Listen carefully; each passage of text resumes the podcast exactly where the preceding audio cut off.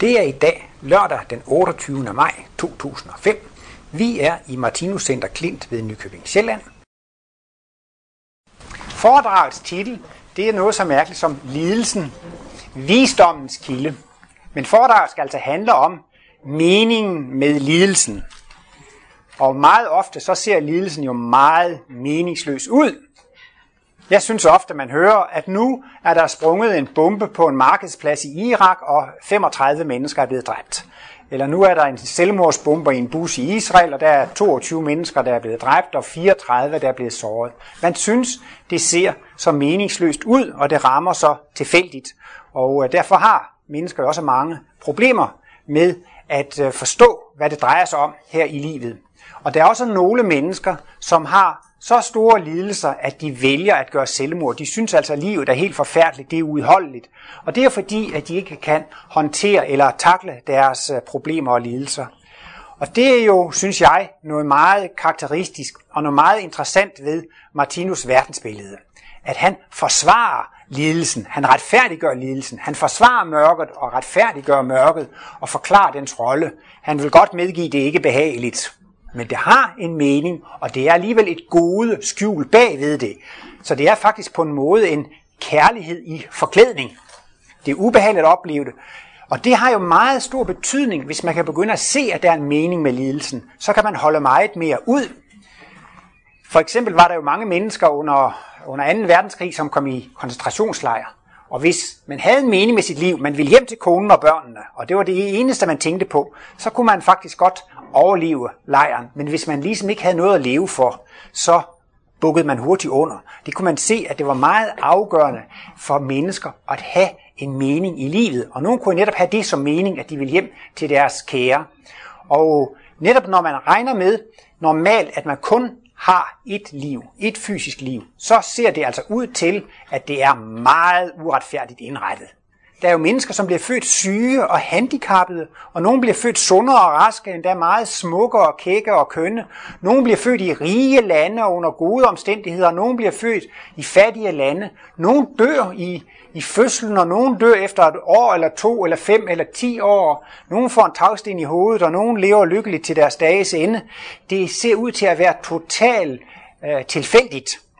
Og øh, de franske eksistentialister, de lavede jo alle de her absurde romaner og absurde teaterstykker. Og man kan sige, de har ret. Det er rigtigt. Hvis vi kun har et liv, så er livet et absurd teater. Det er fuldstændig meningsløst. Jeg har ikke set det, men jeg har hørt om det her teaterstykke, Vi venter på Godot. Der ingen, ved, hvem han er. Han kommer aldrig. Hele teaterstykket, det går bare med, at man venter på Godot. Men det er så netop, at de har virkelig været gode til at i den grad fremhæve meningsløsheden. Men de havde dog en meget interessant filosofi. Så sagde de, ja, det er godt nok helt urimeligt alt sammen, men man kan gøre et valg. Man kan vælge at tage ansvar for sit eget liv og sige, fra nu af tager jeg selv kontrol over det. Og det er også ifølge Martinus noget meget mentalt hygiejnisk, meget sundt. Det er virkelig noget, der er meget vigtigt, at man tager ansvar for sit eget liv. Så skyder man ikke skylden på andre, så sidder man selv ved roret.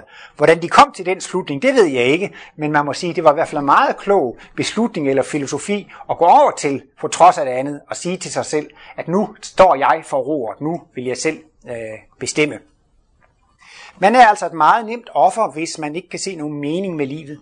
Det viser sig jo også med folk, som har været i katastrofer, enten i, i krig eller katastrofer, eller folk, som er blevet kidnappet i Colombia og i Asien osv., at der er nogle mennesker, de kommer sig aldrig over sådan et chok.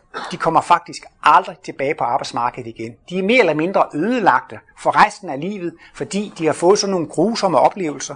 Så er der nogle mennesker, som måske efter nogle få måneder, eller et halvt år eller et år, så er de på arbejdsmarkedet igen, og så kører livet bare videre. Og det er altså meget forskelligt, hvordan man kan klare disse ting. Og øhm, statistikken viser nærmest, at hvis folk er meget religiøse og har en mening med liv på den måde, så er de meget bedre rustede til at tage sådanne katastrofer. Jeg vil også gætte på, hvis man kendte til Martinus verdensbillede, at man var bedre rustet til at stå imod, fordi man har en mulighed for at se en mening i det. Men netop hvis man er meget ateistisk og materialistisk indstillet, så er det svært at se en mening med det her. Det er fuldstændig meningsløst. Hvorfor skulle det ramme mig? Hvorfor skulle det gå ud over mig?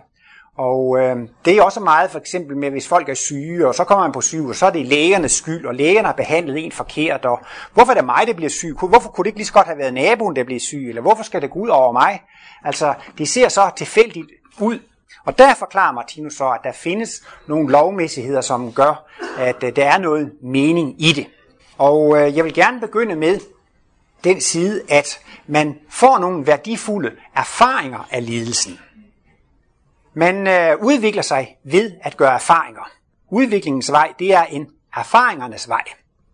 Jeg har engang holdt foredrag i Tyskland i sådan en periode, kom jeg ret ofte i Bonn, og der kom så en indisk pige til en af eller kvinde, til en af foredragene, eller til foredragene, og hun blev meget interesseret i Martinus, og hun lånte Kosmos hæfter og små bøger og læste og blev meget interesseret. Så efter et kvart år, så kom hun med alle bøgerne og alle Kosmos hæfter og leverede det hele tilbage. Nej, hun ville ikke have mere med Martinus at gøre.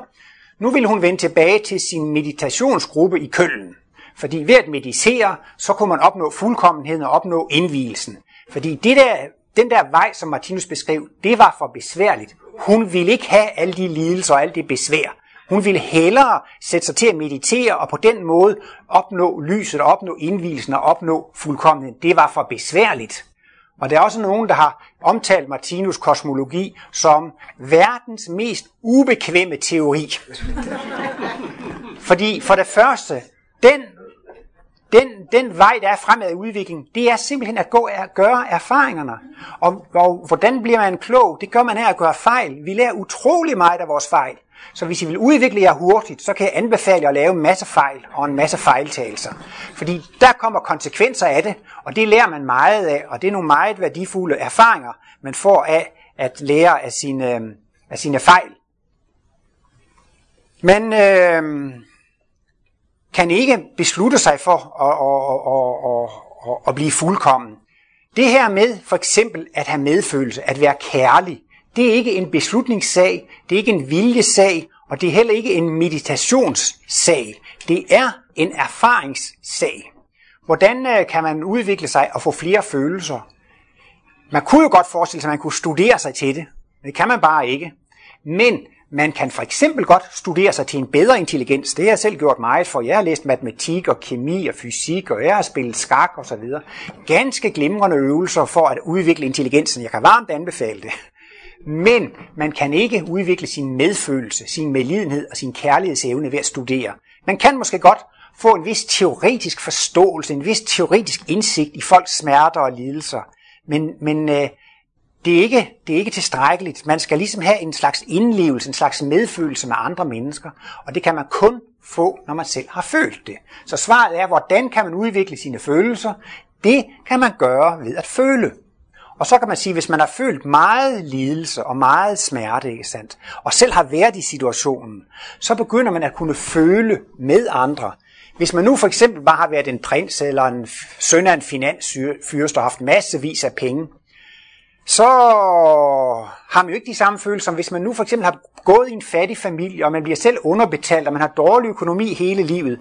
Det menneske, som har været meget underbetalt og været levet under fattige vilkår, har en stærk medfølelse med andre mennesker, som lever fattigt. Hvorimod fyrstesønnen ikke kan se, at det er noget problem. Hvad, hvad er der piver? De kan da bare arbejde, de kan bare tage hænderne op af lommen, eller, eller sådan et eller andet, som viser, at man ikke rigtig har noget medfølelse. Medfølelsen kommer af, at man selv har følt det. Det er jo så logisk, at når man selv har følt, så kan man føle med de andre. Det ligger i ordet medfølelse. Og det er også det samme, hvis man selv har lidt, så kan man jo bagefter sætte sig ind i de andres lidelser, sådan at man egentlig kan lide med de andre. Og det er så altså det, det er værdien eller frugten af smerte og lidelse. Det er med lidenhed, og det er medfølelse. Og det er faktisk den største gave, mennesker kan få. Det er det bedste guld, man kan få. For det at have medfølelse og medlidenhed, det er det samme som humanitet og kærlighed. Det er det højeste i livet, at kunne føle øh, humanitet, altså føle kærlighed for andre mennesker. Hvis nu for eksempel det er et menneske, som har været meget sygt, og det har haft smerter og lidelser, haft et forfærdeligt liv, det har ikke haft fremgang på arbejdsmarkedet, eller professionelt, eller øh, når så vedkommende er ved sine dage ende, sin, mit liv har været spildt, jeg har intet opnået, det har været en stor fiasko. Nej, med Martinus ord må man sige, nej, vedkommende har lært utrolig meget. Det har været et utroligt værdifuldt liv. Vedkommende har udviklet sig så hurtigt, at man lige frem må tale om en forceret udvikling. En forceret udvikling er en særlig hurtig udvikling.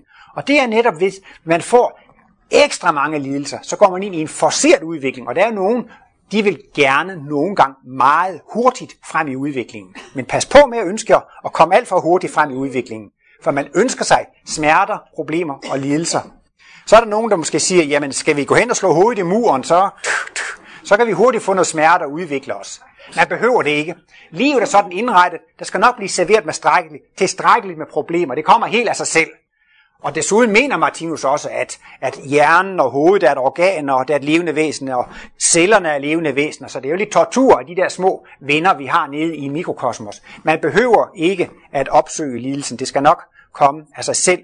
Men der er der også forskellige mennesker, der netop ved at have været i fængsel, eller været fattige, eller været syge, at de har lært ydmyghed. De har lært at føle med de små i samfundet. De har lært at føle med dem, der, der, der er syge og dårligt stillet. Ikke sandt? Og det er jo en vældig gave at få sådan en, en medlidenhed. Nu taler Martinus jo om, at vi har haft tidligere liv. Der er nogle mennesker for eksempel, som i dette liv er udpræget pacifister. Og øh, det kommer sig af, at de i tidligere liv har oplevet krig mange gange. Vi har lige hørt et Martinus øh, foredrag på bånd, hvor han siger, så bliver man født, og så kommer man ud og bliver soldat, og så kommer man i krig, og så bliver man lemlæstet og skudt og myrdet. Og så bliver man født igen, og så bliver man soldat og kommer i krig og bliver skudt og lemlæstet, og så dør man. Og så bliver man født igen, og så bliver man soldat, og så kommer man i krig, og jeg ved ikke, hvor mange gange han siger det. Men altså, det kan jo man jo gøre mange gange, men til sidst, så har man altså fået nok, så vil man ikke mere. Og der kommer også et liv, hvor man har dræbt et andet menneske for sidste gang. Der kommer en gang, hvor man siger, min Gud, hvad har jeg dog gjort? Altså man har dræbt et menneske, og man får sådan et samvittighedsnag, eller sådan en anger osv., og, og det kan måske plage en utrolig meget i det liv. Men det kommer et liv, hvor man helt afgjort kan sige, det var det sidste liv, hvor man dræbte et andet menneske. Og der kommer så også et liv, hvor man siger, det var sidste gang, man gik i krig. Ikke? Første verdenskrig, dem der gik rundt i skyttegravene der, i overvis. For mange af dem, så var det sidste gang, de gik i krig. Anden verdenskrig, det var sidste gang, de gik i krig. Eller Vietnamkrigen. Eller de krige, der har været nu. Men det er også altid nogen, de har ikke fået nok endnu. Nej, vi skal, vi skal give igen, og de skal ikke komme her, og, og så, så fortsætter det på den måde. Det kan også være mennesker, som for eksempel har prøvet at være blind i et liv. Hvis man har været blind i et liv, og så bliver født igen og er seende, så ved man jo ikke noget om det, og man kan ikke huske de tidligere liv. Men vedkommende har sådan en trang til at hjælpe blinde mennesker. Man øh, støtter blinde samfund, man bliver måske sådan kopilot på cykel, eller man, man giver penge til forskning, eller øh, det kan altså være, hvis man har en særlig medfølelse for folk med en speciel sygdom, en særlig medfølelse for folk i en speciel situation, så er det fordi, man selv har været i den situation. Det er også interessant, at der er folk, de går ind i Amnesty International. De arbejde, det kan være nogle danskere eller nogle tyskere, de arbejder alt, hvad de kan for en stakkel, der sidder i et fængsel i Thailand, og en anden stakkel, der sidder i et fængsel i Chile. Hvem tænker på mennesker, der sidder så langt væk? De bruger en masse energi og en masse kraft på det. De føler så stærkt for de mennesker. Hvorfor? Mund. Det kunne jo være, at de har prøvet det på deres egen krop, at de selv har følt det. Og derfor får man altså indbagt sådan en sympati og en sådan kærlighed og en sådan medfølelse for, for disse mennesker. Så derfor skal man altså ikke udelukkende se lidelsen som noget meget negativt. Man skal også se, at det er noget, som er meget værdifuldt, fordi man får mulighed for at udvikle sig, og man får mulighed for at få nogle erfaringer, som virkelig er nogle fantastiske gode kvaliteter at have. Så i virkeligheden så er lidelsen en meget stor hjælp for en fremad i den humane udvikling. Nu taler Martinus også om, at der findes en konsekvens af vores handlinger. Man kan sige, at livet det er konsekvenspædagogik. Der er nogle fængsler og nogle børnehaver og behandlingshjem, der har noget konsekvenspædagogik. Hvis du ikke kan følge reglerne, så er det ud. Og hvis du gør sådan, så er det ud. Altså der må man tage konsekvensen af sine handlinger. Og det kan man så også sige, det store liv, her i livets skole, der må man altså også tage konsekvensen af sine handlinger. Vi kan ikke gøre en eneste handling, uden at det giver konsekvenser. Nu er det jo ikke så slemt, nu skubber jeg til det, og konsekvensen er, at den flytter sig. Men altså, vi kan ikke gøre noget som helst. Alt giver konsekvenser. Men det er altså en usynlig lov, som man ikke kan se. Og det er så den, man kalder for skæbneloven. Jesus kommer lige lidt ind på det. Han siger, gør det mod andre, du vil have, at de skal gøre imod dig. Og øh, han siger jo, nej det er vist nok Paulus, har jeg efterhånden blevet belært om, ikke Jesus, men altså det er jo tæt på. Paulus skriver et sted, at øh, han kommer til at høste, som man har sået. Men det står i hvert fald i Bibelen, at man kommer til at høste, som man har sået. For ellers så siger man jo, at det er østerlandsk. Men hvad siger du? Du skal lære ikke at lyve. Ja, men øh, det er nu jeres karma at høre på det.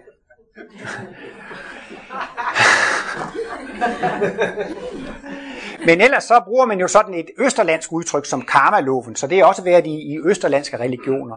Men øh, det er faktisk ikke meget anderledes end Newtons tredje lov. Aktion er lige med reaktion. Altså hver gang man har, gør en aktion, så giver det en reaktion. Alt giver en konsekvens. Det nærmeste, jeg er truffet på øh, skæbneloven eller karmaloven i den moderne videnskab, det er faktisk inden for psykologien. Der har man tit det, at man tager folk i behandling. Freud, han begyndte jo med at tage en hysterisk pige i behandling, og hun blev jo straks meget bedre, og så blev hun sendt hjem til sin familie, og så kom alle symptomerne igen. Så kom hun hen til Freud og blev behandlet, og så blev hun rask igen, og så blev hun sendt hjem til familien, og så blev hun syg igen. Efterhånden så kom folk jo på, at øh, det har måske noget at gøre med de omgivelser, folk lever i, så at det ikke var nok at behandle personen, men man måtte behandle hele familien. Og sådan er det jo også i dag. Hvis der er problemer på en arbejdsplads, så er det ikke bare et spørgsmål om at tale med den problematiske medarbejder, man skal tale med alle medarbejdere. Og også netop, hvis der er problemer i en familie, det nytter ikke bare noget at tale med søndebukken, den såkaldte, men man må tale med hele gruppen. Og der har man jo faktisk udviklet en helt psykologisk teori om, hvis et individ i en gruppe gør sådan mod gruppen, så reagerer gruppen på den måde mod det individ, der handler sådan, ikke? Er det ikke karma? Er det ikke skæbne? Er det ikke det, at man får en konsekvens af sine handlinger? Så jeg synes, der er psykologien i hvert fald meget tæt på, og har vist nogle lovmæssigheder for opførsel. Når man opfører sig sådan mod familien, når man opfører sig sådan mod gruppen, så vil gruppen eller familien reagere sådan imod dig. Og det er jo faktisk, synes jeg, det tætteste, man på universitetet, tror jeg, kommer på skæbneloven. Så det vil sige, altså alt har en konsekvens. Og der gør Martinus jo så gældende, at denne konsekvens, det er ikke for, at man skal straffes eller hævnes. Det er livets pædagogik. Vi skal lære noget. Vi er under udvikling. Der er altså en mening med at være her i den fysiske verden. Den fysiske verden er en stor skole. Man kommer ind som mineral, og så avancerer man til at blive plante og dyr, og nu er vi jordmennesker, og vi ser jo, at vi bliver højere og højere udviklet, og til sidst, så skal vi blive fuldkommende mennesker. Og det er et menneske, som kun kan være til gavn, glæde og velsignelse. Martinus mener, at Jesus var et eksempel på et væsen, som var fuldkommen kærligt, ikke sandt? Et kristusvæsen eller gudevæsen. Meningen med opholdet i den fysiske verden, det er altså, at vi skal blive fuldkommende gudevæsener og kristusvæsener. Hvem kunne ikke godt tænke sig at være sådan et menneske? Uanset hvor man kom, så glædede folk sig. Man spredte lys og lykke og glæde og varme, og det var simpelthen, alle elskede en, alle holdt af en, og det var simpelthen bare, det var simpelthen bare lys og varme og kærlighed og alt, hvor man kom. Sådan ville man da gerne være. Så bliver man korsfæstet. Var? Så bliver man Og så bliver man korsfæstet. Ja, det skal jeg også lige tage med til, til historien. For dette med korsfæstelsen, det er ikke en konsekvens af, at man har været, øh, det er ikke en, en, en nødvendig konsekvens af, at man har været kærlig. Det er en opgave, man kan påtage sig af kærlighed til andre. Øh, så lad mig bare tage det op nu. Martinus mener, at alt i livet har en mening.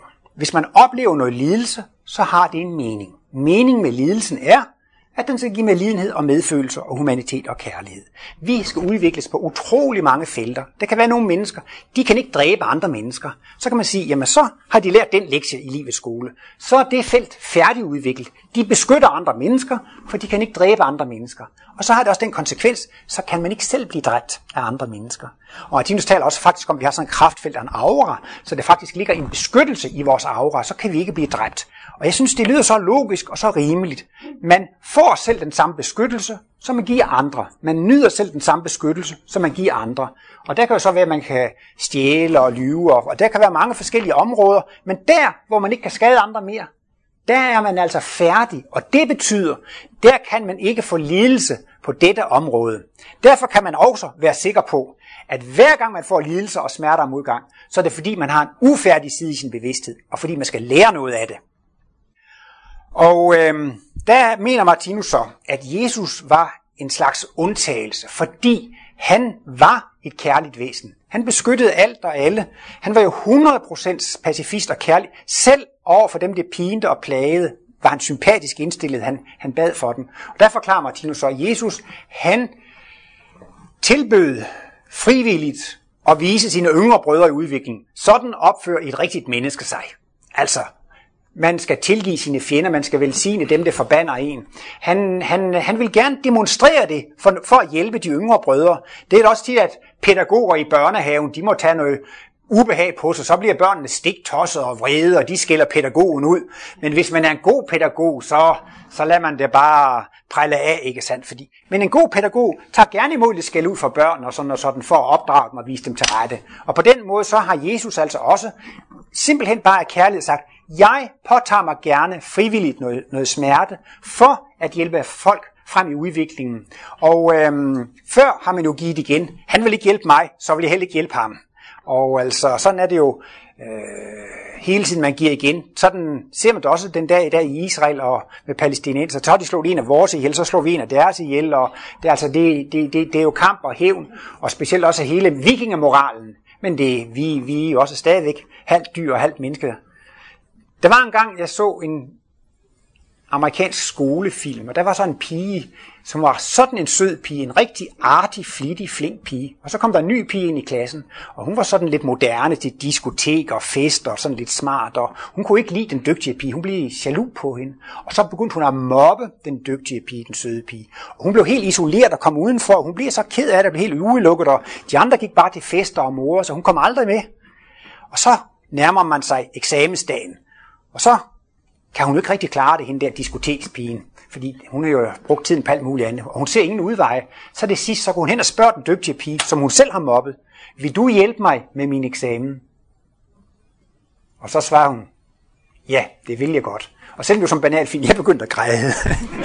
altså, jeg blev simpelthen så rørt af, på trods af, at hun var behandlet så dårligt, ikke? så sagde hun ja alligevel. Ikke? Og det er egentlig det, Martinus han også kalder Kristusmotivet. Ikke? Det er der også nogen i, noget i Tolstojs bøger og Dostojevskis bøger. Der er flere eksempler på mennesker, som er blevet forfulgt og, og misbrugt af andre. Og så når de andre får brug for hjælpen, så tilbyder de at gøre det. ikke. Og det, det er det, Martinus siger. Det vil der komme meget mere af i fremtidens film. Og Martinus synes i øvrigt, at hvis en film skulle være god, så skulle man helst skræde lidt. Og det var jo netop det, at Martinus han, han, øh, han, han, han blev rørt ved sådan noget. Det kan også være en film, hvor der er nogle forældre, de er meget stykke ved deres barn. Så lige pludselig, så står forældrene har brug for barnets hjælp, ikke? Og så kommer det lille barn og hjælper sine forældre nok så kærligt. Det kan man ikke stå for, man bliver så rørt af det, ikke? Og det er jo netop Kristus motivet, at man hjælper sine fjender eller sine uvenner, man hjælper dem, der har været imod en. Og jeg synes også, det er jo fuldstændig volepyg for når dem, som tænker i vikingebaner og hævnbaner, at man skal velsigne sine fjender og man skal elske dem, der hader en og så videre. Martinus siger, at det var virkelig et stort vendepunkt i jordklodens udvikling, da Jesus blev korsfæstet, fordi det var virkelig en demonstration. Sådan opfører et fuldkommen menneske sig. Det var jo nemt nok for Jesus at være flink over for sine disciple. Så går de rundt og praler med, vi har verdens kærligste mand. Se, han er totalt alkærlig. Men de er jo altid bare venlige sammen. Det virker jo ikke særlig overbevisende. Men der har jo været den der film, der hedder The Passion af Mel Gibson. Jeg så den ikke, fordi jeg hørte fortalt, at den var meget voldsom. Den beskrev ni timers vold og tortur af Jesus. Men det gør ikke historien dårligere, for på trods af ni timers grusom vold og tortur, sagde han på korset, da de pinte ham til døde, fader forlad dem, de ved ikke, hvad de gør. Han havde sympati, han bad for dem. Og Martinus siger, det var lige frem en global begivenhed. Han siger, at jordkloden fik et kosmisk glimt. Og nu kommer der alligevel en reklame. Martinus, efter, Martinus efterladte manuskripter til bogen Det tredje testamente, den intellektualiserede kristendom, blev lige udgivet i december 2004. Og der er der altså et meget smukt kapitel om Jesu korsfæstelser og en beskrivelse af, jeg tror det er omkring sådan kapitel 30, hvor øh, Martinus beskriver denne store globale begivenhed, at jordkloden fik et kosmisk glimt. Og der står jo så også, at der var jordskæld. Det er noget med, at forhænget i templet bliver revet over. Jeg ved ikke, der også noget med, at månen blev rød som blod, og, og de døde stod op af gravene. Jeg kan jo ikke lige citaterne, men, men det var en meget dramatisk begivenhed. Martinus mener også, at det her med, at de døde stod op af gravene, det var ikke, det var ikke sådan det, der var tale om, men der var åndelige væsener til stede, som overværede korsfæstelsen. Martinus siger, at det var faktisk jordklodens fornemmeste gudstjeneste. Der har simpelthen været kristusvæsener eller englevæsener fra den åndelige side, som har overværet denne. Og Martinus siger altså, fra det øjeblik af var det ikke længere logisk at hævne sig. Fordi nu var det vist, at at der var en anden udvej, der var en anden måde, så det var noget meget stort og noget meget ophøjet, og nu er det altså vist. Men der går Martinus altså gældende, at Jesus han påtog sig dette for at hjælpe sine yngre brødre i udviklingen. Det var ikke nødvendigt for, at Jesus skulle blive mere moralsk eller mere kærlig. Han, han var færdig. Men vi diskuterede også lidt her på weekendkurset det her med, at der er også nogle specielle retninger inden for New Age, hvor man har den her meget sikre opfattelse af, at jeg kommer fra en fremmed stjerne eller planet, og det er jo så vanskeligt og svært for mig her på jorden. Men jeg er kommet for at hjælpe folk. Så jeg tager jo altså mod de her. Det er sådan lidt i retningen af, at man ser sig selv som en, som en kristusskikkelse. At jeg er kommet her for at hjælpe, og så får jeg jo lidt ubehag. For det, der er det helt store problem, det er faktisk at tage ansvaret for sine egne handlinger, at tage ansvaret for sine egne problemer. Det var også noget, jeg ville have sagt i forbindelse med verdens mest ubekvemme teori. For det første, så må man gå altså erfaringernes vej, denne besværlige vej igennem lidelserne. Og for det andet, så er jeg selv årsag til al min sygdom, alle mine problemer, alle misærer, al modgang, jeg har. Jeg er selv årsag til det hele. Det er jo ikke nogen særlig inspirerende teori. At jeg selv årsag til alle problemer, og skal jeg videre, så skal jeg igennem endnu flere problemer. Det var det. Derfor øh, jeg tror nok indtil videre, at det er forklaringen på, at det ikke kommer så mange til, til, til, til foredrag sådan generelt set. Ja, det er jo dejligt at se, at der er sådan stort fremmøde, men, øh, men der er der så, det er selvfølgelig rigtigt nok, at her på jorden, så er der nogle mennesker, de er faktisk med til at molestrere jorden og bombe og ødelægge den. Der er nogle mennesker, de skal være med til at, at ødelægge jorden. Og så er der selvfølgelig nogle mennesker, som får det opgave at bygge jorden op igen, når den er ødelagt. Så det er klart, man har jo altid et bidrag, man skal hjælpe med til det. Men man skal ikke, om jeg så må sige, øh, fedte ansvaret af sig og sige, jamen ja, det her besvær, jeg får, det, det er noget, jeg, fordi jeg er kommet for at hjælpe. Hvis man er født på den her jordklode, hvis man er inkarneret på den her jordklode, så er det fordi, man selv selv har noget at lære. Martinus sagde sådan lidt i spøg, ja det er jo i sig selv en lidt, lidt betænkelig sag at være født på den her klode, fordi det viser noget om udviklingstrin, hvis man er født ind her, men vi er dog ikke født ind på abernes planet eller hundenes planet, så vi er da alligevel sådan tæt på, ja vi er tæt på, men øh, så derfor gælder det jo så om at forstå, hvis man bliver udsat for en lidelse, så er det fordi det har en mening, og det er fordi det har en ufærdig side, ikke? Men det gælder så ikke for, for Jesus. Det var, ikke, han gjorde, det var ikke fordi, at det var nødvendigt for hans udvikling, men han gjorde det alligevel, så det kan godt være alligevel, at det ender med, at man bliver korsfæstet. Men så gør man det med glæde, fordi at man gerne vil påtage sig et ubehag. Ser man det ikke også i miniskaler, hvis der er, nogen, hvis der er en mor, som gerne vil hjælpe sit barn? Der kan jo også forekomme, at moren vil gerne påtage sig et ubehag for at skåne barnet. Så, så det, det, er jo, det er jo motiv. Og det er jo også det, der i det hele taget jo er kernen i, i kristendommen. Jesus siger jo, der er ingen, der har større kærlighed end den, der vil give sit liv for andre. Det kan man jo sige, det gjorde Jesus. Han gav sit liv for andre, for at de kunne se, hvad det rigtige var. Det kan også være, at det er et ægtepar, og manden vil gerne studere. Så siger konen, jamen jeg kan tage nogle overtimer, jeg kan tage lidt ekstra arbejde, så kan du studere. Så giver hun da også sit liv for partneren, fordi hun påtager sig noget arbejde for, at den anden kan gøre det. Eller også når, når der er et skib, der går ned, og redningsbåden er overfyldt osv., så er det nogen, der siger, gå I bare i båden, og så, så, så klarer jeg mig, ikke sandt? Det kan da også i visse fald være rent bogstaveligt at give sit liv for andre. Der findes også ham danskeren, der overlevede i Estonia, som har alverdens kvaler, fordi han ved, at han skubbede nogen til side på trappen og på re- og så reddede han sig. Men, øh, og det giver jo virkelig stort uh, samvittighedsnag bagefter. Men det kan så også være, at det er sidste gang, at, at han gør det, at han måske næste gang siger, sådan er det jo også, hvis man er i sporvognen eller i bussen, så er der kun øh, to pladser og tre mennesker. Og så gælder det om at være hurtig og sætte sig ned. Fordi, og man skal især gøre det, mens man er ung, fordi man kommer til at stå op, når man bliver gammel.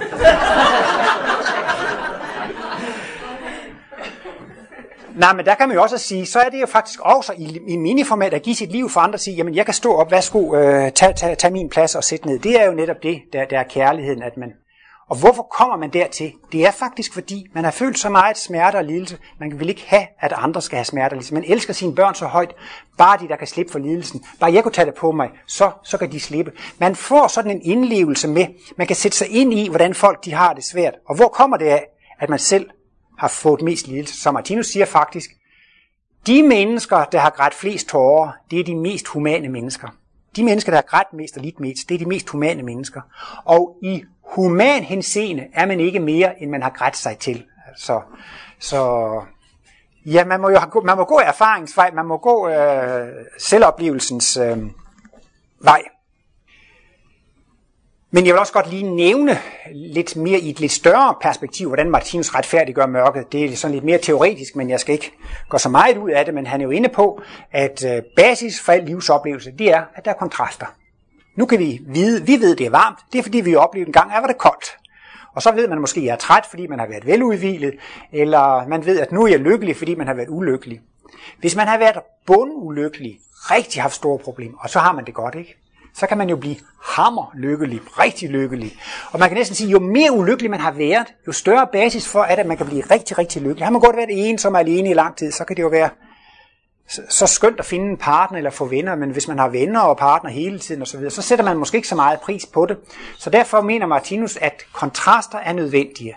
Og øh, man kan kun opleve en ting på basis af, at man har oplevet modsætningen. Øh, så er det altså til visse tid noget, det er jo ikke så behageligt, men det er alligevel meget værdifuldt. Martinus mener, at hele livet og hele verdenshaltet er indrettet så godt, som det overhovedet kan. Han mener, det er umuligt at forbedre på livet og tilværelsen, sådan som det er indrettet. Men øh, jeg kan også igen foreslå her, hvis I nu ville spille vor herre, om I ikke lige til pausen kunne udtænke nogle forbedringsforslag, og komme og sige, hvad I synes, der skulle laves om ved livet, for at det fungerede noget bedre. Men de svar, man får som regel er, jeg vil gerne afskaffe atombomber og pædofili og øh, altså en lang række. Det vil, men alle ændringsforslag går på, at man vil fjerne noget af mørket og noget af ubehaget. Hvis nu man kunne fjerne 30% af mørket og ulykken, så vil man samtidig også fjerne 30% af lykken. Livet vil simpelthen blive fattigere eller mere grå, som Etinus mener, det er ikke til at forbedre livet. Men det her handlede også om visdommens kilde, og det er jo så det, vi også skal se på, hvad der kommer ud af det. Og det, det er jo øh, det, at øh, man får altså mere følelse, mere humanitet og kærlighed. Og nu har vi jo i Danmark haft almindelig skolegang i 300 år, og det har vi også haft mange andre steder på kloden, jo hvilket gør, at der har været en eksplosiv udvikling af intelligensen. Så folk har rigtig fået udviklet deres intelligens og deres følelse. Og øh, det, der drejer sig om, det er at få harmoni imellem de her ting. Der er måske nogen, der tror, at Martinus det er meget teoretisk, og det skal man studere, og det taler kun til hjernen. Men man må virkelig sige, at Martinus taler både til hjerne og hjerte. Martinus taler både til intelligens og følelse, og understreger virkelig, hvor vigtigt det er, at begge dele bliver udviklet, og at de kommer i harmoni med hinanden. Og så giver han eksempler på, når den ene dominerer, og den anden dominerer. Og den ene kan jo dominere sådan, at det bliver tale om tossegudhed. Jeg kendte også en, en dame, som var meget interesseret i Martinus, og øh, hun blev altså udnyttet. Så var der to piger, der kom. Ja, de havde ingen penge, om, og om de ikke lige kunne bo hos hende. Jo, det kunne de da godt, og, og om de ikke også lige, nu har de stadigvæk ingen penge, om de ikke lige kunne få lidt flere penge. Jo, det kunne de da også, og de havde ikke noget at spise, og om de ikke lige kunne blive boende en måned mere. Og, og, og de, altså man kan så sige på en måde, de snyltede på hende, de udnyttede hende, ikke sandt? Og så kan man spørge sig, er det kærlighed at lade folk snylte, og lade folk udnytte en? Det mener Martinus, det er det faktisk ikke. Så er man faktisk med til at opretholde dem i en, i en unaturlig levevej, og det er faktisk forkert at støtte folk i en, i en unaturlig levevej. Og det er så det, der hedder tossegodhed og bjørnetjenester. Man skal bruge sin følelse med fornuft og intelligens. Der er også nogle gange, hvor børn de tigger om slik, og hvis jeg ikke får den der kilo slik, så, så ved vi, så græder de, der bliver et værre hus. Så må vi hellere give dem det. Men det er jo ikke kærlighed. Nogle gange, så er det det mest kærlige at sige nej, selvom barnet så græder. Og det kan også være, at det barn, der vil have et barberblad at lege med, så bliver man jo nødt til at sige nej. Så nogle gange, så bliver man nødt til at sige nej, men det kan godt være det mest kærlige, selvom den umiddelbare reaktion bliver, at barnet græder og sur. Og det er jo så et sted, hvor der må man altså ikke lade følelserne løbe af med sig. Der må man bruge sin intelligens og sin fornuft. Så det vil sige, at, at, at følelsen skal efterhånden styres og reguleres af fornuften. Og det er så det, Martinus han kalder for øh, intellektualiseret følelse. Følelsen skal intellektualiseres, den skal anvendes med fornuft. Men omvendt, så nytter det heller ikke, når man er alt for intelligent. De, det viser sig jo, at mange af de der mafia-gangster og sådan noget, de er meget, de er meget intelligente. Småforbrydere, de er knap så intelligente, men hvis man er en rigtig intelligent forbryder, så kommer man op i million- og milliardklassen. Og øh, man kan også sige, at det kræver en vældig intelligens, alt det her med krig og missiler og bomber osv. Og, så videre. og man har ikke meget medfølelse med dem, det går ud over hverken i forbryderverden eller i, i militærverden, der ser man jo stort på, hvem, hvem det går ud over. Så det er jo udmærket med intelligens, men det er jo ikke godt, når det ikke er følelse med i det. Så bliver det næsten til det, Martinus kalder djævlebevidsthed, når man smider atombomber på folk, der dræber dem, og de lever i med øh, i vandskabte kroppe og sådan noget i årti og så videre, så det er jo virkelig. Så derfor skal intelligensen også humaniseres. Og når der opstår sådan denne balance mellem følelse og intelligens, så taler Martinus om, at der begynder at komme en ny energi ind i billedet, og det er det, han kalder for intuitionen. Og jeg vil jo også sige, altså hvad er visdom? Det er intellektualiseret følelse, eller humaniseret intelligens. Og visdommen, det er jo det, øh, der er intuitionen altså begyndt at komme frem. Og intuitionen er en særlig energiform, som har det karakteristiske ved sig, at det gør, at når man har intuition, så kan man se helheder, man kan se sammenhænge, man kan se principper og, og idéer. Det viser sig, at mange kunstnere har fået deres geniale idéer i inspirationsøjeblikke, hvor de har fået intuition. Men det behøver ikke at være kunstnere. Det kan for den sags skyld lige så godt være opfindere og videnskabsmænd. De kan også få intuitive øjeblikke, og så får de lige løsningen. Og netop hvis nu, det har jeg hørt, når Mozart skulle komponere, i nogle få sekunder kunne han opleve hele temaet og hele ideen. Og så tog det måske et halvt år at skrive alle noderne ud. Men selve ideen, princippet i det, det kom lige i, i et ruf. Og så, så, og sådan er det så mange. Jeg har også hørt ham der, Richard Bach, som har lavet Jonathan Havmågen.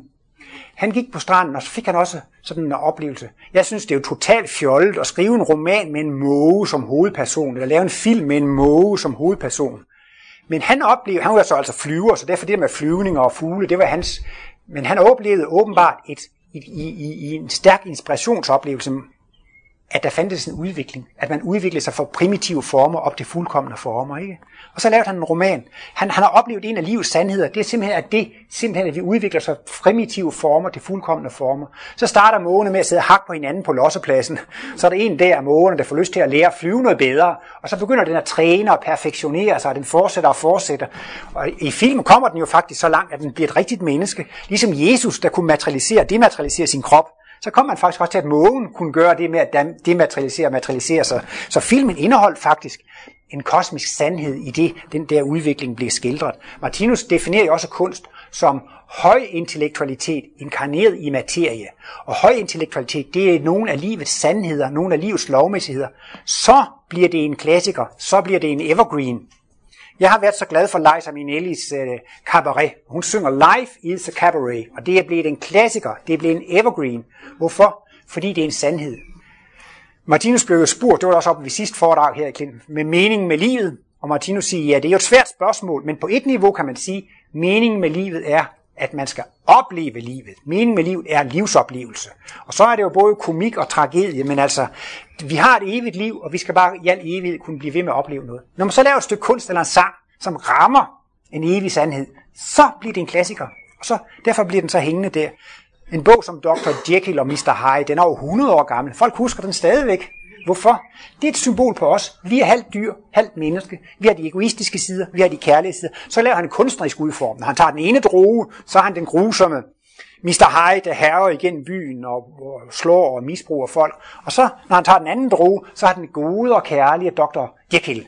Og det er også ligesom at vise, at vi har de to bevidsthedssider. Så det er meget interessant, når man får de her sandheder ned i sin kunst, i sin videnskab, i sine bøger, i, i sine opfindelser. Så bliver det altså noget, der er af varig værdi.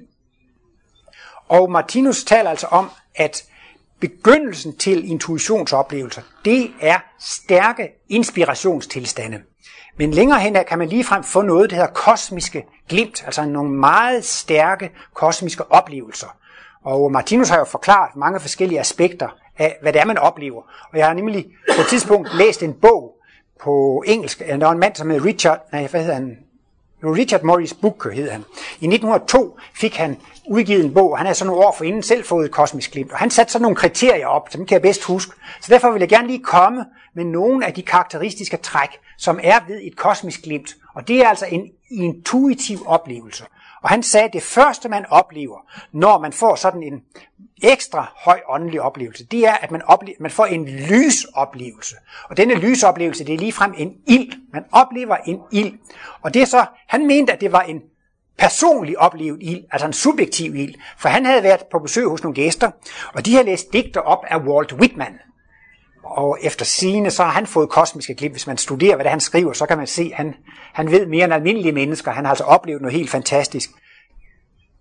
Jeg skal også sige ham, Richard Morris Booker, han studerede hele verdenslitteraturen. Han fandt 20 tilfælde af mennesker, som må have haft kosmiske oplevelser. Han mente jo også, at Jesus og Moses og Muhammed. Også Dante, som skrev den guddommelige komedie, han mener hele taget, at det der Dantes med, med den guddommelige verden, det er en beskrivelse af den åndelige oplevelse, han havde af den, af den guddommelige verden og, og, og de åndelige verdener. Martinus har faktisk også været inde på det. Han siger, da Moses så tørnebusken brændte, det var der Gud talte til ham, så mener Martinus, hvis man havde kontrolleret tjørnebusken bagefter, så ville man se, at den havde ikke været brændt eller svedet af. Men altså Moses fik sådan en lyseoplevelse. Han så en ild, så han troede, at busken brændte. For ham lige Moses Booker sagde, da de havde læst de der digte af Walt Whitman, så kørte han i sådan en hestedrosje hjem. Og så troede han, hov, byen brænder, drosjen brænder. Fordi han kunne se, at der var ild i det. Men så opdagede han altså, at det var en subjektiv ild. Så det første, man oplever i sådan et rigtigt kosmisk glimt, det er altså en lysoplevelse eller en ildoplevelse. Der var også noget med, at der var nogle ildtunger, der faldt ned over Paulus, der han gik mellem Jerusalem og Damaskus. Og der er også noget med, med, med, med, med pinsebegivenheden, det der, der, da den hellige ånd kom ned over alle disciplene. Det, det er sådan lidt specielt, hvis du sådan en kollektiv kosmisk glimt, at intuition kom over dem. Så var der så også nogle ildtunger eller ildduer eller sådan noget, der kom, kom ned over dem. Så Martinus er også inde på, at det er altså sådan en slags lysoplevelse eller en ildoplevelse, som udløser den første. Det andet meget typiske træk ved sådan et kosmisk glimt, det er, man føler en sådan lykke og en sådan glæde. Det er simpelthen så ophøjet og så fornemt, altså at man får jeg tror han brugte udtrykket moral elevation, altså et moralsk løft, altså virkelig et, et følelsesmæssigt løft. Det er så vidunderligt og så skønt. Og man føler sig så lykkelig og så salig, så det er helt utroligt. Altså. Og der kan man jo sige, at man får jo også virkelig lov til at opleve kærlighedens natur i sådan et, et øjeblik, så det er altså meget ophøjet. Men så var han, altså for det tredje var han så også inde på, han var ovenkøbet læge og naturvidenskabsmand, så han gik jo meget systematisk til værks. Og han opdagede, da han fik det her kosmiske glimt, at han også fik en masse viden, som det ville have taget ham overvis at studere sig til. Og han sagde, jeg fik også noget viden, som jeg ikke ville kunne have studeret mig til. Og det er jo så netop også intuitionens natur. Man kan få færdige idéer, lovmæssigheder og principper. Man kan få løsning på sin opfindelse, på sin videnskabsopgave, på det man arbejder med som kunstner. Der kan man få den færdige løsning, og så skal man lige have noderne skrevet ud, eller have eksperimenterne lavet. Sådan er det også med videnskabsmænd. De ser sådan en masse spredte forsøg, og lige pludselig en, det siger, jamen det skal være en cirkel, det skal være en parabel. Lige pludselig ser han et mønster i det. Han ser et princip i det. Og det er jo netop det, det intuitive. Martinus sagde jo, at hele hans værk er skrevet på basis af intuition. Og Martinus gjorde gældende, at han med sin intuition fik adgang til universets vidensocean. Altså, hver gang han arbejdede på et åndeligt problem, så fik han svaret på det. Men han fik kun svar på ting, han arbejdede med. Sådan er det jo altså også med en videnskabsmand. Einstein han gik og arbejdede med det relativitet og gik og brød sin hjerne med det problem. Og så en dag, så får han løsning på det problem, han har brudt sit hoved med. Sådan kan det også være en kunstner, som siger, jeg vil så gerne udtrykke det her i en sang, jeg vil så gerne udtrykke det her i en bog, eller sådan Og han går og arbejder, hvordan skal det være, og, og når man så har beskæftiget sig med det tilstrækkeligt længe, så lige pludselig en dag, så er den spontane idé der. Sådan skal det være. Så er ideen der. Og Martinus han sagde lidt overrasket. Han sagde, jeg har ikke mødt nogen grænser med min intuition. Han sagde simpelthen, han har aldrig oplevet, at han er indstillet sig på et problem, og det ikke vil komme et svar. Så han fik simpelthen svar på alle de problemer, men han, han havde også en vis moral. Han sagde, at det skal være moral med det. Han brugte den ikke til at være nysgerrig. Han brugte den ikke på at undersøge medarbejdernes tidligere liv, medarbejdernes skæbne, på hvad han selv havde været i tidligere liv. Han kunne ligesom mærke, så kom der ligesom et tryk på panden, eller han kunne ligesom mærke, nej, det skulle han ikke. Det var misbrug af høje åndelige evner, og bruge dem til sådan nogle småtterier, som er af nysgerrighedskarakter. Han brugte kun sine åndelige evner til at øh, skrive analyser, til at lave sit, sit værk. Men øh, jeg nævner det bare for, at det er noget meget karakteristisk ved kosmiske glimt og intuitive oplevelser, at man får færdige idéer og principper, og øh, et fjerde kriterium, som var meget hyppigt ved, ved sådan nogle kosmiske glimt, det var, at man oplevede, at man er udødelig. Og det er også noget, jeg synes, det er lidt sjovt. Der har været så mange fjernsynsudsendelser om folk, som har haft nærdødsoplevelser. Og det minder lidt om et kosmisk glimt, fordi de oplever, at de ligger på operationsbordet, eller det ligger deres øh, lig, eller deres krop ligger på vej ved en ulykke, og så er de ovenover og kigger ned på ulykkestedet, eller kigger ned på operationssengen, og så, så øh, er de sikre på, at de har et liv uden for kroppen. Og de mennesker, de er totalt forandrede efter de har haft sådan en oplevelse. De bliver aldrig de samme igen. Og nogle mennesker, er det ikke hende der Mørk Nielsen, hun hed, hun blev ligefrem præst efter det, og folk ændrer helt kurs. Det betyder så meget, at man har oplevet der et liv bagefter. Det er så stærk en oplevelse, at de kan leve på det næsten resten af livet. Det, det hedder dødsfrygt, det forsvinder som duk for solen. Og sådan er det altså også folk. Martinus siger, typisk første gang får man kun et kosmisk glimt i et liv. Og det er så stærkt, så altså, at man kan leve på det hele livet. Og altså man ved, man føler sig så tryg og sikker ved at dø, fordi man ved, der er en verden bagved. Og som regel, de der har haft nær dødsoplevelser, har også oplevet, at de har mødt en engel, eller de siger i hvert fald typisk, at de mødte en sådan accept, en sådan tolerance, en sådan varme, en sådan kærlighed. Altså de, de, de følte, at der var overhovedet ingen kritik, ingen bebrejdelse. Altså det var virkelig en sådan særlig lykkelig fornemmelse at opleve en total accept, som de oplever, når de får et glimt af den åndelige verden. Og bare det at få med egne sanser en oplevelse af, at det findes en sådan kærlighedens verden, en sådan verden med en tolerance og en accept, og det er noget, som gør, at man kan leve på det resten af livet, selvom det måske kun har varet nogle få sekunder eller nogle få minutter. Og øh, så siger Martinus også, og det gør det også det, man kan typisk komme til at opleve, at hele universet er et levende væsen at alle levende væsener er så at sige samme kød og blod, og det hele til sammen udgør en levende helhed. Og det er det, man i alle religioner har kaldt for Gud. Man får simpelthen lov til at opleve Guds væsen, og man kan faktisk sige, at man får lov til at opleve, at verdens altes grundtone er kærlighed. Det, der før så ud til at være ondt og smerte og lidelse, ser man nu, at det er kærlighed i forklædning. Jo mere ulykkelig man har været, jo mere lykkelig kan man blive. Og at man har lært af erfaringen ved denne det er ubehageligt, men det er et gode, og derfor har Martinus jo brugt det udtryk, lidelsen er et ubehageligt gode. Og lykken og glæden og harmonien, det er jo et behageligt gode, så man kan få lov til at opleve intet mindre end Guds bevidsthed. Og jeg mener, det er det højeste, et menneske kommer til at opleve. Det er at opleve, at det at opleve Guds bevidsthed som udtryk for kærlighed, og det er faktisk jo også, man bruger også ordet kosmos, det er jo verdensaltet, det er det hele. At få kosmisk bevidsthed, det er jo at blive bevidst i kosmos, det er at blive bevidst i universet, og det er jo så også det samme som at blive bevidst i guddommen. Martinus har også nævnt, man kan også godt opleve, at man får lov til at opleve, at mikroverden er levende. Der var en svensk dame, som hed Ruth Dahlén, som har skrevet en bog om sin oplevelse, som den hed vist nok Visionær i vor tid. Hun var ude og gå en tur og kom til at kigge på en grannål eller en fyrenål. Lige pludselig, så blev hun suget ind i den der fyrenål, og så så hun en lysverden med vibrerende partikler og en levende verden. Det var så vidunderligt smukt, og så utroligt. Hun oplevede, at nede i den lille grænnål, det var et stort univers med vibrerende liv, med lys og så videre. Og det var så fantastisk en oplevelse for hende. Så begyndte hun at fortælle manden og præsten og de andre om hendes oplevelse. Og de troede jo, hun var godt skør. Så det viste sig altså faktisk, at det var lidt problematisk for hende. Alle troede, hun, var, hun fik næsten ingen opbakning eller accept fra nogen tid.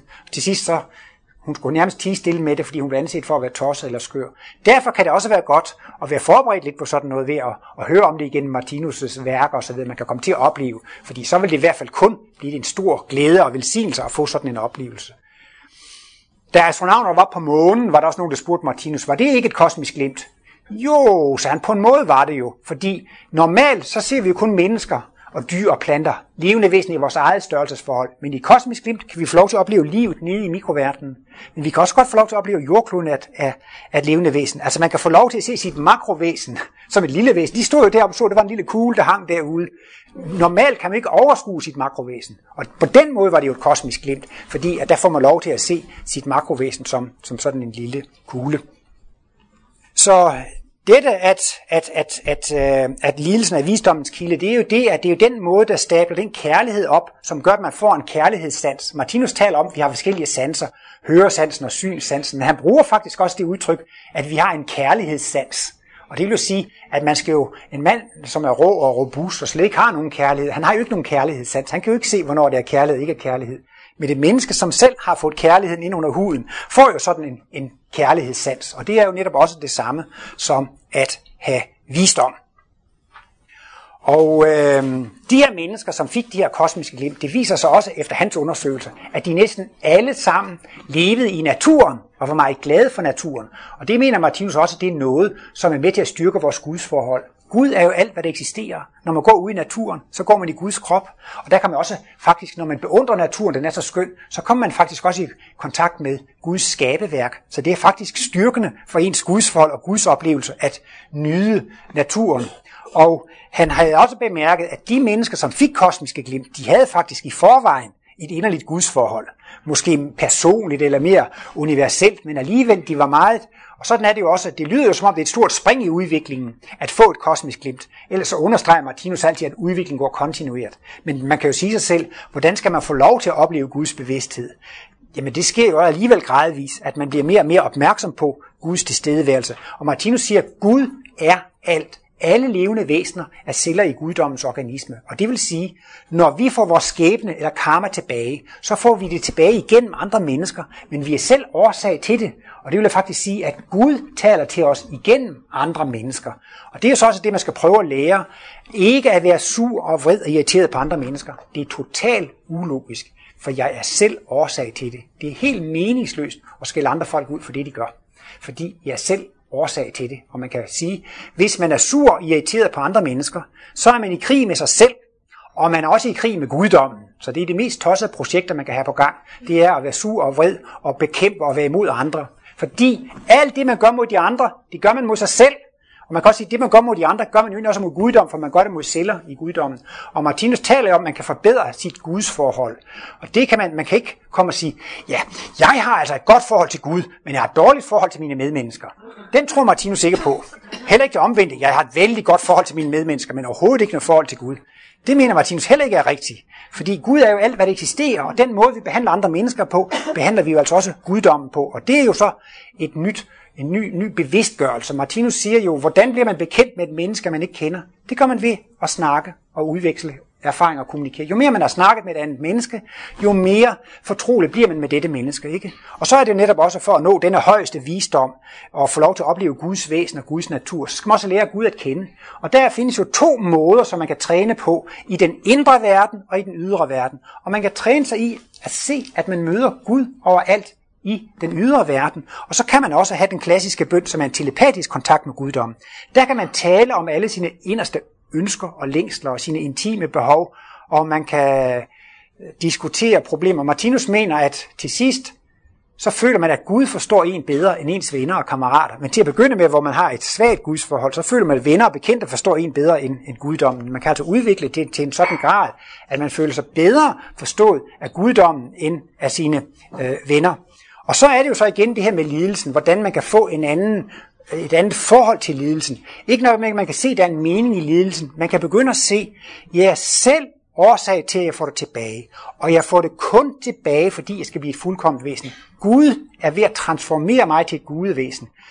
Livet er ved at forvandle mig til et kristusvæsen. Jamen det er da et fantastisk projekt, at der er nogen, der bekymrer sig om, at jeg skal blive et fuldkommet menneske. Men det er måske ikke så rart at opleve smerten og lidelsen. Men når man er i smerten og lidelsen, er det et fantastisk træningsobjekt at se, det er mit eget, der kommer tilbage, og det er en fordel for mig, og det er Gud, der taler til mig. Og så kommer man ud i det, nogen næsten vil kalde absurd teater. Man begynder at være taknemmelig for lidelserne. Martinus anbefaler, fordi det glemmer jeg også selv, og det er der mange, der glemmer, det er en god ting at være taknemmelig over for livet, og det er en god ting at være taknemmelig. Det kan være, at man kan se, og så kan man tænke, hvad er det dejligt, jeg kan se.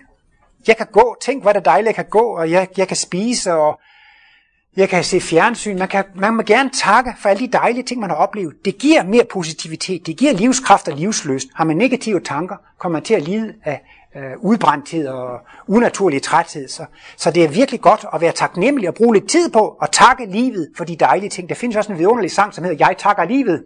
Og jeg tror nok, det den går på, at man vedkommende, der takker livet, har været igennem en masse besværligheder. Men hver gang kommer det i refrænget, men jeg takker livet. Det er også blevet en rigtig klassiker. Det er også fordi, det er høj intellektualitet inkarneret i materie. Fordi det er jo virkelig en af de største sandheder, eller en god råd. Der er alt mulig grund til at takke livet. Og netop hvis man kan komme derhen, at man kan takke for lidelsen, så begynder man jo at blive suveræn, så begynder man næsten at blive urørlig. Hvis du kritiserer mig, så bliver jeg ked af det, og hvis du skiller mig ud, så bliver jeg også ked af det. Så står det jo til, at det er jer, der bestemmer mit humør. Så er man jo ikke suveræn. Men det gælder om at komme derhen, at de andre kan sige og gøre, hvad de vil. De har ikke indflydelse på mig. Og Jesus blev ikke engang sur eller vred, eller, da han blev korsfæstet. Martinus siger, at det var nok et godt stykke tid, inden vi kan lade os korsfæste uden at blive fornærmet. Jeg bliver fornærmet bare, at der er en, der går ind foran mig i køen på posthuset eller sådan noget. Men, øh, men gradvist, så kan man jo tage uforskammethed fra børn og så videre, og man kan efterhånden træne sig op til at øh, tage de der fortrædeligheder. Jeg skal også lige nævne, at Martinus har været inde på, at hvis man har negative tanker og giver andre mennesker skylden, kommer man til at lide af unaturlig træthed. Man taber livskraft og livsmod og livsløst. Og folk, som er i behandlinger, ja, nu kommer der jo mange sådan alternative behandlere og sådan her, og de siger jo næsten alle sammen, deres klienter lider af offertænkning. Man giver andre skylden. Det er min mands skyld, det er mit arbejdes skyld, det er systemets skyld, det er værets skyld, det er socialdemokraternes skyld, det er indvandrernes skyld. Altså, man ser hele tiden, det er de andres skyld, og det giver ikke glade og lykkelige tanker. Man føler ikke lykke og glæde ved at være til. Man synes ikke, at livet er skønt og dejligt. Det gælder om at føle, livet er skønt, livet er dejligt, livet er til for mig, livet er en fordel for mig. Eller man kan sige, Gud er til for mig, Gud er en fordel for mig, at man kan begynde at få og Martinus understreger den grad, hvis man vil ud af denne træthedstilstand, så skal man sige, jeg er selv årsag til min skæbne. Så begynder livskraften og livsløsningen at strømme tilbage. Og det er jo derfor, jeg også fremhævede det der med eksistentialisterne, hvordan de nu kom på det, for det virker også lidt absurd på deres grundlag, men klogt var det at sige, jeg tager ansvar for mit eget liv. Det er ingen grund til at være sur og gå og hak på de andre. Men altså, man kan lige frem begynde at takke livet, at takke guddom for disse oplevelser. Og man kan også takke sine fjender. Man kan tænke positivt på sine fjender. Man kan lige frem gå i forbøn for dem. Og Martinus siger, at hvis man endelig vil gøre et stykke mentalt arbejde, som skaffer en frem i udviklingen, så er det det arbejdsområde, han allermest kan anbefale. Det vigtigste arbejdsfelt, hvis vi vil arbejde bevidst på vores egen udvikling, det er det område, hvor vi har problemer med andre mennesker, hvor vi ikke kan lide dem. Der kan vi gå i forbøn for dem, vi kan sende dem positive tanker. Vi kan takke vores fjender og modstandere for alle disse dejlige problemer, vi får, så vi får udviklingsmuligheder og kan komme videre i udviklingen. Og øh, det er som sagt altså denne kærlighedssans og kærlighedsevne, som åbner for den kosmiske bevidsthed. Men jeg vil lige slutte af med og supplere det her med, at der var en artikel i Instituttets tidsskrift Kosmos nummer 1 2003, som hed Sønderens forladelse. Og der kommer Martinus netop ind på, at længere ud i fremtiden, så går der nogle mennesker så godt. De har det godt, de har det dejligt, her går det fint, jeg er glad og lykkelig. Til sidst, så føler de, jamen altså, hvor har jeg det dog godt. Og de føler en trang til at takke. Men hvor skal man sige tak hen? Ude i den blå luft, eller, eller hvor skal man sige tak hen? Men efterhånden så kommer de altså på, at man kan takke livet, og at man kan takke guddommen. Og normalt siger Martinus jo netop, når man selv har en kærlig indstilling og er kærlig human, så begynder man at åbne for disse kosmiske glimt. Langt de fleste mennesker, som har fået kosmiske glimt, fortæller, at de fik det spontant i øjeblikke, hvor de følte sig lykkelige og glade og godt tilfreds med tilværelsen. Fysikeren Heisenberg, han gik en sommeraften på Helgoland. Det var så vidunderligt vejr, og han nød naturen. Det var så vidunderligt skønt.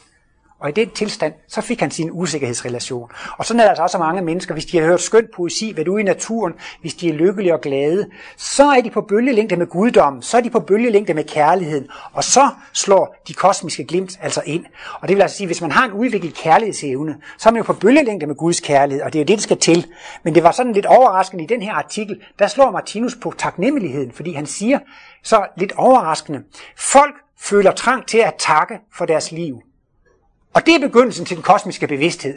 Og det kommer som sådan lige som en lille overraskelse. Men det er da netop også livets, eller Guds natur, eller det åndelige verdens natur. Det er da, at man glæder sig over livet. Livet er skønt, livet er dejligt. Man sætter pris på dette kærlige liv. Og netop denne taknemmelige indstilling over for det kærlige, det åbner jo netop for dette, at man kan opleve Guds bevidsthed. Og når man får kosmisk bevidsthed, så bliver man et med Guds bevidsthed. Og for at bruge lidt poetisk udtryk, så siger Martinus, så kan man også lære at se på tilværelsen med Guds øjne. Hvordan ser Gud på tilværelsen? Synes, ah, du er lidt for primitiv, du burde have været kommet lidt længere. Nej, men alle har 100% accept fra guddommen, eller fra skytsengen, eller hvad man vil sige. Fordi ingen kan gøre det bedre, end de gør. Man kan kun bruge de erfaringer, man har. Man har en 100% accept og en kald. Det er ligesom man ser på en byggeplads med baljer og brædder og øh, sådan noget. Det ligner et kaos, men det kan ikke være bedre på nuværende tidspunkt, men det skal blive til et flot hus. Vi gør mange fejl nu, ligesom og en byggeplads, men det skal også blive, blive helt perfekt. Så det, man vil komme til at lære og se, det er, at alt er såre godt. Gud ser på tilværelsen på den måde, at alt er såre godt. Man må faktisk sige, at Gud mangler ikke selvtillid. Dengang han havde skabt verden på seks dage, sagde han på det syvende dag, se, alt er såre godt. Og det mener Martinus faktisk, det er meningen med dette center her. Det er at lære menneskene at se med Guds øjne, at se, at alt er såre godt. Tak.